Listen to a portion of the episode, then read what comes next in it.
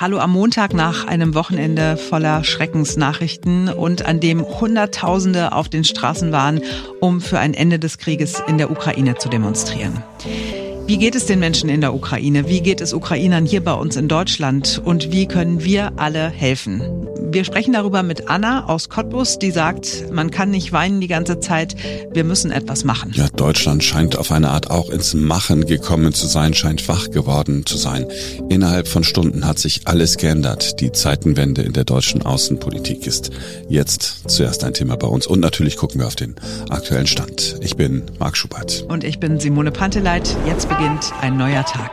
Es hat sich alles geändert. In den vergangenen Tagen und Stunden ist diese Formulierung sehr häufig gewählt worden. Die Politik Deutschlands, die Außen- und Verteidigungspolitik sehen in der Tat ja völlig anders aus als noch vor dem Wochenende. Deutschland blockiert Sanktionen nicht mehr, sondern trägt sie mit. Deutschland setzt nicht mehr auf Diplomatie allein, sondern auch auf militärische Stärke.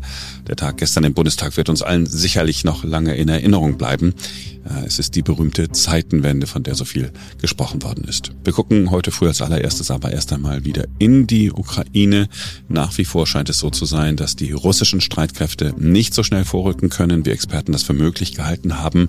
Im amerikanischen Verteidigungsministerium heißt es heute früh, ukrainische Truppen leisteten heldenhaften Widerstand.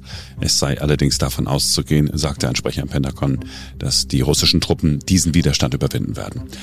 Während wir diesen Podcast aufzeichnen, jetzt ist es wenige Minuten vor 5 Uhr morgens, wird Kiew immer mehr eingekreist, immer mehr in die Zange genommen, aber Kiew ist noch nicht erobert worden. Gestern Abend bei Anne Will, gleich zu Beginn der Sendung in den ersten Minuten, war der Historiker und Osteuropa-Experte Karl Schlögel zu Gast. Er hat seinen, ja, seinen gedankenfreien Lauf gelassen. Über einige Minuten hinweg hat er ja viele Denkanstöße gegeben und war selbst sichtlich mitgenommen. Meine Devise lautet, auf alles gefasst sein. Und der Mann hat uns gezeigt, dass er uns, dass er uns Dinge bereitet, auf die wir nicht gefasst sind. Und äh, ich muss Ihnen sagen, wir sitzen hier und äh, eigentlich sollten wir nicht hier sitzen, sondern wenn ich mir überlege, was eine oder zwei Generationen vor uns gemacht haben, äh, die sind in die internationalen Brigaden nach Spanien gegangen. Die Köstler und Hemingways und so weiter. Und wir bringen es nicht zustande. Und ich finde es natürlich toll, dass heute eine große Geschlossenheit im Bundestag war, dass alle jetzt übereinstimmen, dass es eine Zeitenwende gibt. Aber dass Putin am selben Tag, am selben Tag nachdem er bereits Krieg führt, jetzt mit Atomschlägen droht. Ich möchte wissen, wer darauf gefasst ist. Und äh, wir können es uns nicht ausmalen, so wie ich mir auch nicht ausmalen konnte vor einer Woche, äh, dass Kiew, Charkiw oder andere Städte behandelt werden, wie er es in Aleppo gemacht hat. Mhm. Und dass wir es mit jemandem zu tun haben, der das tut und dem wir das zutrauen. Und eigentlich ist die Frage, ja, was machen wir? Die Entscheidungen, die heute getroffen worden sind, das ist alles offensichtlich wohl überlegt und gut vorbereitet. Aber der, der hauptsächliche Punkt für mich ist, äh, dass endlich, endlich, endlich ist es passiert und man spricht äh, Klartext. Irgendwie ist die Wirklichkeit jetzt angekommen und dieser Nebel, äh, den es seit Wochen und seit Monaten gibt, ist irgendwie für einen Augenblick jedenfalls weg. Ich hoffe für immer. Und es ist die Zeit vorbei, wo man uns Märchen erzählen konnte. Und es sind in vielen Talkshows in Märchen erzählt worden. Ich möchte nur an, daran erinnern, was Sarah Wagenknecht uns alles erzählt hat nach der Okkupation der Krim was uns Gysi, der keine Ahnung hat von dem, was in, in der Ukraine passiert, uns erzählt hat. Es gibt einen unglaublichen Putin-Kitsch und Russen-Kitsch. Und ich bin froh, dass das endlich dieser Nebel weg ist und wir über die Dinge sprechen können. Auch darüber, dass wir eine Bundeswehr haben, die in Wahrheit offensichtlich gar nicht handlungsfähig ist. Ja, alleine äh, diese, diese Aussage ist so viel wert wie äh, ein ganzer Podcast, wenn man so sagen will. über die Lage in der Ukraine, über die anstehenden ersten Friedensgespräche, die eigentlich jetzt heute früh, so in diesen Minuten äh, stattfinden sollen. Über die Kehrtwende der deutschen Politik und über die Gefahr einer nuklearen Auseinandersetzung habe ich gestern Abend mit Professor Anselm Hager von der Humboldt-Universität Berlin gesprochen. Hallo, Herr Professor Hager. Guten Abend, hallo. Ich war überrascht, dass äh, wir nicht äh, miteinander sprechen an diesem Sonntagabend und wir darüber sprechen müssen, dass äh, die Russen sozusagen alles das erreicht haben, was sie erreichen wollten, Kiew eingenommen und so weiter. Offensichtlich ist es nicht passiert. Ja, ich bin auch überrascht. Ähm, allerdings war mir klar, die Lage ist nach wie vor total dynamisch und alle Aussagen und Prognosen, die man trifft, sind einfach total unsicher. Ähm, und insofern, ich bin bei Ihnen. Ich hätte auch gedacht, dass es eventuell noch schneller geht. Ähm, jetzt äh, zeigt sich doch, dass die ukrainischen Streitkräfte wirklich äh, ähm, ja, zurückkämpfen und äh, das Land in weiten Teilen, in, insbesondere in Kharkiv auch und in Kiew, äh, nach wie vor halten. Aber es ist total dynamisch, unübersichtlich, die Informationslage ist unklar, es wird gefiltert ähm, und insofern weiß man kaum, wo man steht und kann nur hoffen, dass das irgendwie zu einem Ende findet. Aber auch da gilt, äh, viele kriegerische Auseinandersetzungen dauerten Monate, Jahre, also auch da ist überhaupt nicht gewiss, was kommen wird. Grundsätzlich bin ich aber immer noch äh, deswegen überrascht, weil ich doch davon ausgehe, wenn Putin nun wirklich es darauf angelegt hätte, dann hätte er doch weiter vorrücken können. Dann, dann eben nicht mit Panzern, wenn die Panzer aufgehalten werden, sondern er hätte ja mit einem Bombardement aus der Luft äh, möglicherweise Druck auf die Ukraine ausüben können. Hat das nicht getan. Darf ich das als ja als ja, gutes Zeichen interpretieren? Ja, schwierig. Ähm, also ähm, so meine neuesten Quellen sagen, dass es nach wie vor keine komplette russische Lufthoheit gibt. Das spielt natürlich eine Rolle. Das Zweite, was glaube ich unglaublich wichtig ist, das Equipment ist die eine Sache, ähm, aber das andere ist immer auch die äh, Kampfbereitschaft, letztlich die äh, Morale, wie man auf Englisch sagt, der Truppen. Und die scheint eben auf ukrainischer Seite wirklich ungebrochen zu sein, beziehungsweise stärker als vermutet und auf russischer Seite deutlich weniger stark ausgeprägt. Also da scheint es schon der Fall zu sein, dass äh, sich selbst die Soldaten vor Ort fragen, was, was soll das eigentlich? Es gibt ja einige Videos, die da durchs Internet geistern. Ähm, ist auch eine Frage, wer da jetzt sozusagen als erster reingeschickt wird, also wie man da das abstimmt. Also es sind letztlich militärstrategische Fragen, die ich gar nicht so überblicken kann. Ähm, aber es sieht ja nach wie vor so aus, als wäre es doch komplett offen, wie es jetzt ausgeht. Könnte es auch sein, dass die Ukraine tatsächlich in der einen oder anderen technischen Richtung besser ausgestattet worden ist in den vergangenen Monaten und Jahren, als wir äh, das wahrgenommen haben? Also ich meine, da hat sich viel getan, insbesondere so seit 2004, 2005. Ähm, und insofern, ja, die Ukraine hat aufgerüstet. Man kennt noch diese äh, legendäre Auseinandersetzung mit Trump, der ja damals äh, das zurückhalten wollte. Also da hat sich viel getan. Die russische Armee ist aber auch nicht komplett irgendwie auf dem Stand der 80er Jahre. Also das ist auch eine, eine Armee, die äh, nachgerüstet hat, aber sicher nicht auf dem Stand ist, wie man jetzt im Vergleich mit irgendwie westlichen Kräften. Ähm, also da gab es auf jeden Fall ein Aufrüsten. Ähm, ob das jetzt kriegsentscheidend ist, kann ich nicht überblicken. Also äh, mir scheinen andere Faktoren da wichtig, wie gesagt, äh, Kampfbereitschaft, äh, natürlich auch, dass der Westen jetzt äh, da die Reihen zu schließen scheint, langsam, muss man ja sagen, immer noch nicht vollständig viel zu spät, aber ähm, das spielt auch eine Rolle. Ähm, und insofern muss man schauen, wie sich das jetzt weiterentwickelt. Also das, sind ja, das ist wirklich so dynamisch, da können jede Minute neue Informationen kommen. Äh, jetzt gerade kam ja äh, über den Ticker sozusagen, dass äh, Putin auch die Nuklearstreitkräfte aktiviert mhm. hat. Das heißt zunächst mal nichts. Das ist, äh, wir in den internationalen Beziehungen interpretieren sowas immer eher als eine Drohung, als dass das sich jetzt konkret irgendwie vor Ort materialisieren würde. Aber man sieht einfach, wie äh, ja, wie volatil da die Lage ist. Ja, zu dieser äh, Bedrohung kommen wir gleich nochmal. Motto unseres Gesprächs ist tatsächlich Überraschung. Ich, ich war auch überrascht, dass am Anfang es ja doch so aussah, als sei der Westen, Sie haben es gerade schon angedeutet, ein bisschen zurückhaltend, vor allen Dingen auch die Bundesregierung zurückhaltend und innerhalb weniger Stunden hat sich alles geändert. Waffenlieferungen äh, in die Ukraine, überhaupt kein Problem mehr. Wirklich harte Sanktionen, also auch äh, SWIFT mit einschließen, überhaupt kein Problem mehr. Woher kommt dieser Sinneswandel auf einmal? Haben die USA Druck gemacht? Wer hat Druck gemacht oder ist es ein Erkenntnisgewinn? Ja, das ist wirklich, also eine der außergewöhnlichsten Wendungen jetzt der, der letzten Tage ist wirklich diese 180-Grad-Wende. Äh, man kann es nicht anders wenden. Das ist ein absoluter Zeitenwechsel, das hat äh, der Bundeskanzler auch gesagt. Ähm, das ist wirklich eine komplette Revolution in der Außenpolitik. weg von, man liefert keine äh, Waffen in äh, Konfliktregionen hinzu, man lässt es zu. Bei SWIFT gab es eine Umpositionierung, also schon äh, beeindruckend. Ähm, was dazu geführt hat, äh, ich kann nur äh, Vermutungen anstellen. Also ich meine, es gab einen relativ klaren Push innerhalb der deutschen Öffentlichkeit. Ich weiß jetzt gar nicht unbedingt in der Bevölkerung, ich kenne jetzt die Umfragen dazu nicht, allerdings in der deutschen Öffentlichkeit sagen wir mal, in der medialen Elite gab es doch eine klare Stoßrichtung und sowas hat natürlich auch einen Grund. Denken Sie heute die großen Proteste in Berlin auch hier, sowas macht was mit einer äh, äh mit einer Regierung, ähm, bilaterale Kanäle, Kommunikations, ne, also E-Mails schreiben etc. pp. Also irgendwann baut sich da Druck auf und natürlich haben auch die Partner Druck aufgebaut und eben nur den Kopf geschüttelt, ähm, wie das sein kann. Ähm, aber es gibt eben in Deutschland diese stark pazifistische Tradition. Es gibt, äh, ja, ein Teil unseres Landes war äh, Teil, ne, also zumindest sozialistisch lange. Insofern erklärt sich auch dieses unglaubliche Hin- und Hergerissen sein. Aber vor diesem Hintergrund, und das wissen wir, ist das jetzt wirklich eine Zeitenwende.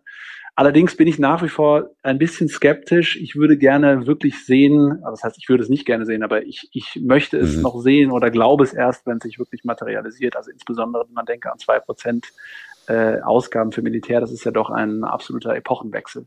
Der erhöhte Druck des Westens hat ja ganz offensichtlich dazu geführt, das haben Sie vorhin schon angesprochen, dass Putin sich in Moskau hingesetzt hat. Es gab wieder so eine merkwürdige Situation. Er saß da wieder an seinem Tisch, äh, seine Generäle vor ihm haben ein bisschen kleinlaut da gesessen und er hat, äh, auch wenn er das Wort offensichtlich im russischen Original äh, Atomstreitkraft oder Atom nicht in den Mund genommen hat, hat aber klar gemacht, hier mein nukleares Arsenal, ich setzt das schon mal in Bereitschaft. Das ist ja eine Reaktion auf die neue Einigkeit des Westens. Ja, absolut. Ähm, und das ist auch genau das, was man für gewöhnlich erkennt, dass wenn Druck aufgebaut wird, auf der Gegenseite natürlich auch Druck dann entsteht. Also man reagiert darauf. Das ist insofern äh, erwartet. Gleichzeitig muss man auch sagen, das ist nichts, was man gerne hört, denn die Wahrscheinlichkeit eines nuklearen äh, ja, Krieges ist natürlich sehr gering, aber auch geringste Wahrscheinlichkeiten sind Wahrscheinlichkeiten, die man eigentlich nicht hören möchte. Und das macht das natürlich brisant. Also, ähm, wenn man jetzt so ein bisschen in die Zukunft denkt, wie kann sich so ein Konflikt weiterentwickeln, das ist ähm, nicht leicht, da in Anführungszeichen die Kuh vom Eis zu holen. Denn der Ukraine-Konflikt ist das eine, aber der größere Konflikt ist eben der zwischen Russland und NATO. Und äh, da tun eben alle gut daran, diesen Konflikt möglichst niedrig oder irgendwie wieder runterkochen zu lassen. Und das ist aber eben die Quadratur des Kreises, die man jetzt irgendwie hinbekommen muss. Und wenn man ein Gegenüber hat, das man nicht wirklich einschätzen kann, ja, macht es das nicht leichter. Ja, absolut. Also ähm, ich würde aber gleichzeitig nie, ähm, ich würde Putin nicht als irrational lesen. Also auch wenn man das, was er tut, vielleicht nicht verstehen kann und insbesondere norma normativ nicht äh, ja, einem nicht eingehen möchte, wie man so handelt, das ist eine hochstrategische Person. Äh, der hat ganz viele Berater, hat ein Militär um sich. Also nicht denken, Putin sei irgendwie wirr oder äh, unstrategisch. Gleichzeitig spielen natürlich äh, gewisse irgendwie persönliche Präferenzen bei solchen äh, äh Führern schon auch eine Rolle. Ähm, aber ihn nicht unterschätzen und auch nicht denken, er macht irgendwie unstrategisch. Sicherlich macht er auch mal einen Fehler, aber er ist kein, ein, kein wirrer Kopf, sage ich jetzt mal. Und das meine ich eben nochmal nicht normativ, sondern einfach, dass man ihn da ernst nimmt und wirklich äh, die Bedrohung äh, realistisch einschätzt. Vielleicht zum Abschluss ähm, ein positives Signal ist auch, dass zumindest es Gespräche geben soll zwischen äh, Vertretern der Ukraine und Vertretern Russlands irgendwann an der Grenze äh, zu Belarus. Das ist doch ein eigentlich ein gutes Zeichen, ne, wenn man miteinander ins Gespräch kommt. Ich weiß noch nicht, worüber könnte man denn da sprechen und was könnte man denn da aushandeln? Ja, das ist genau eine Frage. Also worüber soll es da gehen? Denn das ist so ein Konflikt, ähm, da fragt man sich ja schon, das ist ein souveränes Land, das wird überfallen, äh, demokratisch legitimiert und soll entnazifiziert werden, was auch immer da das Narrativ aus Russland war. Da gibt's nicht viel zu verhandeln, wenn man mal ganz ehrlich ist. Nichtsdestotrotz sind natürlich Verhandlungen sinnvoll. Ich muss aber auch gestehen, vor dem Hintergrund von Verhandlungen, die aus Russland mit verschiedensten Vertretern weltweit in der Geschichte geführt wurden, bin ich jetzt nicht unglaublich positiv gestimmt. Also zumindest bin ich froh, dass die Verhandlungen nicht irgendwie in Belarus oder so stattfinden. Das wäre ja regelrecht gefährlich geworden und bin nach wie vor skeptisch. Solche Verhandlungen werden gerne auch benutzt, um Zeit zu gewinnen, neue Strategien einzuleiten etc. Ich hoffe natürlich, dass sich da irgendwas bewegt. Mir ist aber auch nicht genau klar, was. Und ich habe eben die Befürchtung, dass sowas dann auch strategisch ausgenutzt wird. Herr Professor Hage, haben Sie vielen Dank. Sehr gerne.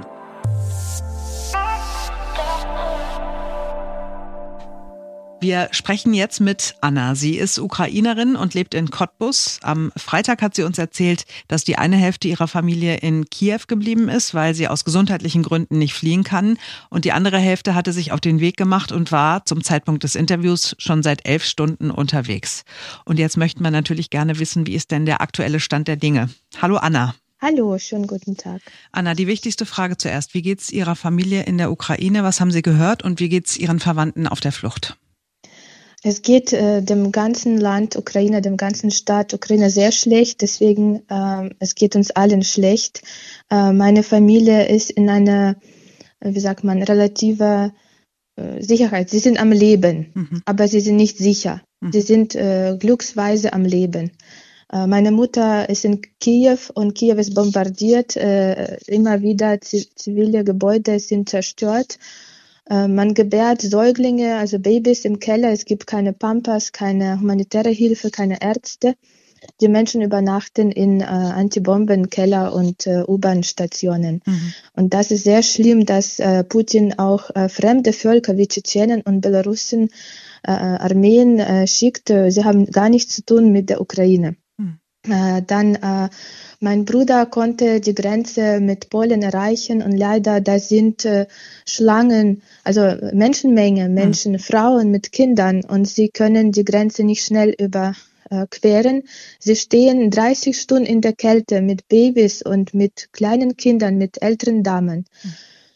Das äh, ist sehr, sehr schrecklich. Ich konnte diese Nächte nicht schlafen. Ich habe Menschen durch die Grenze begleitet, telefonisch. Mhm. Und wir haben auch Volontäre gefunden in Deutschland, in Cottbus, die dahin gefahren sind und von polnischer Seite einige geflüchtete Frauen abholen konnten. Also mein Bruder ging zu dieser Grenze per Anhalter ähm, 30 Stunden und dann wartete noch äh, 10 ungefähr und äh, er wurde nicht durchgelassen. Mhm. Äh, seine Frau ist mit ihm geblieben, weil sie ihren Mann nicht alleine lässt. Mhm. Genau, sie haben keine Kinder. Und die Frauen, die da an der Grenze stehen, sie sind in großer Not. Es gibt keine Hilfe. Die äh, Zollpolizisten machen alles, was sie können, aber sie sind auch überfordert. Die polnische Seite hilft gut und wir brauchen einen grünen Korridor, dass die Frauen einfach in Ruhe in Bussen diese Grenze überqueren und fahren nach Europa und bleiben einige Tage da, damit sie übernachten und ausschlafen, weil alle befinden sich schon in einer Schockstarre und können nicht mehr reden da, in der Kälte, in der Nacht zu stehen, in Menschenmenge, zu Fuß mit sehr dünnen Schuhen. Mhm die sind wahrscheinlich auch alle furchtbar traumatisiert, oder? Also wenn man von jetzt auf äh, gleich. Äh, das ist ein Krieg. Äh, Trauma kommt erst nach ein paar Tagen oder Monate. Äh, Menschen sind in einer Schockstarre. Sie atmen nur und wissen nicht mehr, sie können nicht mehr gut reden und denken, sie möchten nur sich retten. Und wenn sie gerettet sind, sie freuen sich nicht mehr, weil sie schon quasi innerlich ein bisschen gestorben sind. Hm. Also weiter. In der Ukraine gibt es schreckliche, schreckliche Ereignisse. Also ähm, Kiew ist bombardiert und ein Erdöl, äh, Erdölaufbewahrungsbetrieb äh, ist bombardiert durch Ru äh, Russlands Armee und das brennt. Das ist eine technogene chemische Katastrophe, weil diese Luft mit brennendem Erdöl geht überall. Äh, die Brücken sind zerstört, man kann die Menschen nicht mehr gut evakuieren, man muss irgendwie rumfahren, ganz äh, Land Ukraine, damit man Menschen irgendwo hinbringt. Äh, äh, russische Armee macht äh, Beschuss der Zivil Zivilbevölkerung in Kherson, einfach schießt gegen Dörfer und gegen Notfallärzte, Notaufnahmeärzte, hat einen Notfallgerätefahrer erschossen und fällt also Mediziner sehr stark verletzt. Sie organisieren Hilfe von Cottbus aus, das haben Sie schon Nein, gesagt. Nein, nicht ich. Ich möchte keine Medaille, dass okay. ich etwas organisiere. Ich kann einfach nicht schlafen und ich mache mein Bestes. Okay. Äh, einfach, was ich kann. Äh, vielleicht ist das nicht äh, super strukturiert, aber ich antworte jedem und suche nach Hilfe. In Cottbus gibt es Volontäre, das sind private Menschen, also die einfach eigene Initiative Helfer sind und die Caritas Cottbus äh, Anastasia Pastuschenko äh, koordiniert die ganze Hilfe. Man kann sich an sie wenden. Straße der Jugend 23, äh, Anastasia Pastuschenko. Mhm. Und ähm, Genau, wie kann man jetzt helfen? Man soll jetzt nicht humanitär so äh, als erstes helfen, sondern man soll den Krieg stoppen. Mhm. Bitte an Herr Scholz, an den Kanzler von Deutschland, Himmel über die Ukraine schließen, No-Flight-Zone, bitte, damit die Möglichkeit weg ist, russische, Russlands und äh, Belar Belarus Raketen stoppen, damit sie die ukrainischen Städte und Menschen nicht zerstören vor Ort dann brauchen, braucht die Ukraine Verteidigungswaffen, also nicht Angriffswaffen, sondern Verteidigungswaffen, Antipanzerwaffe, Antiraketenwaffe, Antiluftwaffe, Antiluftraketenwaffe. Und äh, wie Herr Klitschko schon aufgerufen hat, wir brauchen Hilfe jetzt, weil später wird zu spät. Mhm. Genau. Was sagen Sie dazu, dass Wladimir Putin die Atomstreitkräfte in Alarmbereitschaft versetzt hat? Da, äh, wir haben mit äh, diesem äh, monströsen, äh, verrückten Macht haben Menschen zu tun. Und das ist sein Gesicht. Und man darf nicht Angst vor ihm haben, weil wenn man aufgibt, dann wird man unter seiner Führung äh, ganz Europa verlieren und nicht nur Menschenrechte, sondern auch eigene Wille und eigene, äh, einfach alles. Mhm. Glauben Sie, das, das, ist nur eine Drohgebärde von ihm oder glauben Sie, der ist so verrückt, da, dass er das auch äh, tatsächlich nutzen würde? Ich bin kein Militär, äh, ja, Analytiker. Äh, ich kann das nicht äh, prophezeien. Äh, ich äh, hoffe, dass äh, er das nicht macht. Ähm, und das sollen schon die Politiker mit dem klären. Äh, einfache Menschen können das nicht, äh, auch wir sind keine Psychologen. Mhm. Und er hat bestimmt äh, solche auch eigene Interessen, wie man ihn beeinflussen kann. Mhm. Also wenn man jetzt SWIFT äh, abschaltet, dann äh, hat äh, Russland kein Geld, auch diese äh, Taste zu drücken. Mhm. Wie geht's Ihnen, wenn Sie die Bilder von den Friedensdemonstrationen sehen, wo ja Hunderttausende Menschen auf die Straße gegangen sind, um für Frieden in der Ukraine zu demonstrieren? Einerseits freue ich mich sehr und andererseits, wir brauchen No-Flight-Zone, wir brauchen Anti-Raketenwaffe, weil äh, nur äh, mit äh, Gefühl und nur äh, solidarische verbale Unterstützung hilft wirklich sehr wenig. Wir brauchen jetzt agieren, damit das einfach aufhört. Und das kann man aufhören. Er ist nicht so mächtig, hat nicht so viele Raketen, sie sind fast alle. Seine Armee ist demotiviert. Man kann das aufhören lassen. Das ist möglich. Also die Ukrainer sind stark. Sie können das selber erledigen, nur sie brauchen womit äh, diese Mittel. Mhm. Das ist möglich. Das ist, äh, bei uns gibt es wirklich, wirklich sehr tapfere, mutige Menschen, die wissen, dass sie eigene Erde verteidigen. Mhm. Trotzdem nochmal die Frage, ich kann keine Waffen schicken, ähm, aber ich könnte zum Beispiel eine Packung Pampers kaufen und sie irgendwo hinbringen, damit sie dann äh, bei Müttern in der Ukraine landen, damit sie ihre Babys damit wickeln können. Also es gibt ja diverse Sammelaktionen in Berlin und Brandenburg, wo für Menschen in der Ukraine gesammelt wird. Was brauchen die Menschen am ehesten? Äh, sie können doch Waffen äh, bringen. Sie können Geld überweisen, also finanzielle Hilfe an äh, Nationalbank der Ukraine überweisen und andere äh, Organisationen, aber muss man sie überprüfen. Erstmal ja, dass es kein Fake ist. Mhm. Und dadurch werden auch äh, Schutzverteidigungswaffen äh, gekauft. Mhm. Äh, die humanitäre Hilfen äh, können alle Bürger in örtliche Sozialeinrichtungen äh, erstmal deutsche Regeln, ja, mit mhm. Absprache mhm. anrufen, fragen mhm. äh, und nicht einfach so an die Tür stellen, weil das bringt zu Unordnung. Äh, ja, wir, wir wissen schon. Und äh, genau, man soll äh, einfach ein bisschen googeln. In jeder Stadt gibt es schon Initiativen. Man braucht auch medizinische äh, Mittel, äh, verschiedene Bandagen, Desinfektionsmittel, spezie spezielle Pulver für Blutstoppen, also mit Effekt, Blutstoppeffekt. Äh, und man braucht äh, ja Essen und Kleidung gewiss, aber Essen, was nicht sich verderben kann. Mhm. Ja, also Konserven. Mhm. Anna, liege ich richtig, wenn ich sage, es geht Ihnen heute schon deutlich besser, als wir das erste Mal gesprochen haben und Sie haben jetzt so eine zu so einer inneren Stärke zurückgefunden und sagen jetzt erst recht und äh, wir werden es Putin zeigen und wir sind stark, wir sind ein starkes Volk. Ähm, wir sind ein starkes Volk. Ich bin aber nicht äh, zu, äh, zu stolzig. Ich möchte, ich äh, bin einfach schon ein paar Mal diese Tage gestorben in mir. Hm. Und äh, man kann nicht weinen die ganze Zeit. Wir müssen etwas machen. Einfach machen und nicht weinen. Das lasse ich jetzt einfach so stehen, Anna. Ich danke Ihnen ganz herzlich für das Gespräch Dankeschön. und äh, wir bleiben einfach in Kontakt. Wenn wir irgendwas tun können, wenn Sie irgendwelche Updates für uns haben, lassen Sie uns gerne sprechen und ähm, ja, ich freue mich, wenn wir in Kontakt bleiben. Dankeschön, Anna. Danke. Bis Tschüss. dann. Tschüss. Dann. So, das war's für diesen 28. Februar 2022. Wir hoffen, ihr seid morgen wieder mit dabei, denn dann ist wieder ein neuer Tag. Bis dahin, passt auf euch auf.